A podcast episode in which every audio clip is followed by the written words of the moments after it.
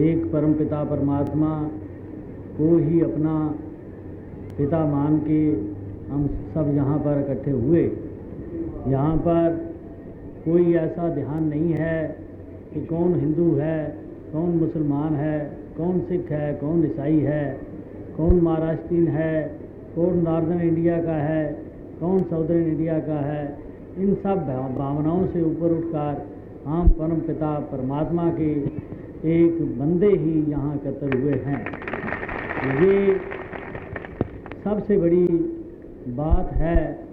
और ये हमारे में एकता, ये प्यार कैसे उत्पन्न हुआ, इसका कारण एक ही है कि हमने जान लिया है, हमें ये भरोसा हो गया है कि हमारा जो परमात्मा है वो एक है।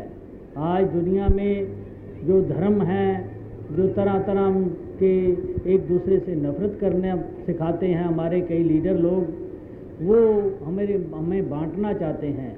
धर्म का काम होता है जोड़ने का, इकट्ठा करने का। हम सब जब भाई भाई अपने आप को देखें, एक दूसरे को भाई भाई समझें, और ऐसी टीचिंग होती है जिस टीचिंग के साथ, जिस ऐसी रूहानियत गाइडेंस के साथ हम जुड़ते हैं। और ये कोई ऐसा नहीं है, ये परमात्मा की भक्ति करना कोई ख़ास किस्म के इंसान ही उसको अपना सकते हैं। हम सब लोग इकट्ठे बैठकर, एक जगह पर बैठकर भी हम परमात्मा की भक्ति कर सकते हैं। और ये हमारे अंदर ऐसे गलत भावनाएं भर दी गई हैं कि एक स्थान वाला, एक हिंदू जो है वो सिख के साथ नहीं बैठ सकता, सिख मुसलमान के साथ नहीं बैठ सकता। ये इन भावनाओं से ऊपर उठकर हम आगे बाहर आएंगे और इसी से हमारे देश का भला होगा और हम देश को आगे ले जाने में कामयाब होंगे। जब तक हमारे में ये ऐसी एकता नहीं आती, ऐसा संगठन नहीं आता, ऐसा ज्ञान हमें नहीं प्राप्त होता।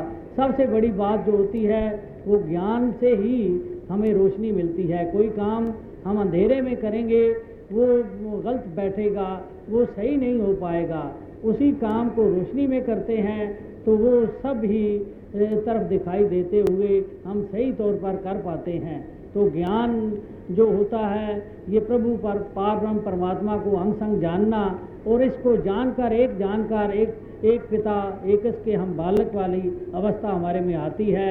तो हम सब अपने आप को भाई भाई समझते हैं और इसी से ही हमारे मुल्क में वो स्पिरिट आएगी कि हम मुल्क को आगे ले जाने में, हम ये जितने कार्य में, जिन कामों में, जिन चीज़ों में अभी पीछे हैं, उनको आगे ले जाने की कोशिश करेंगे।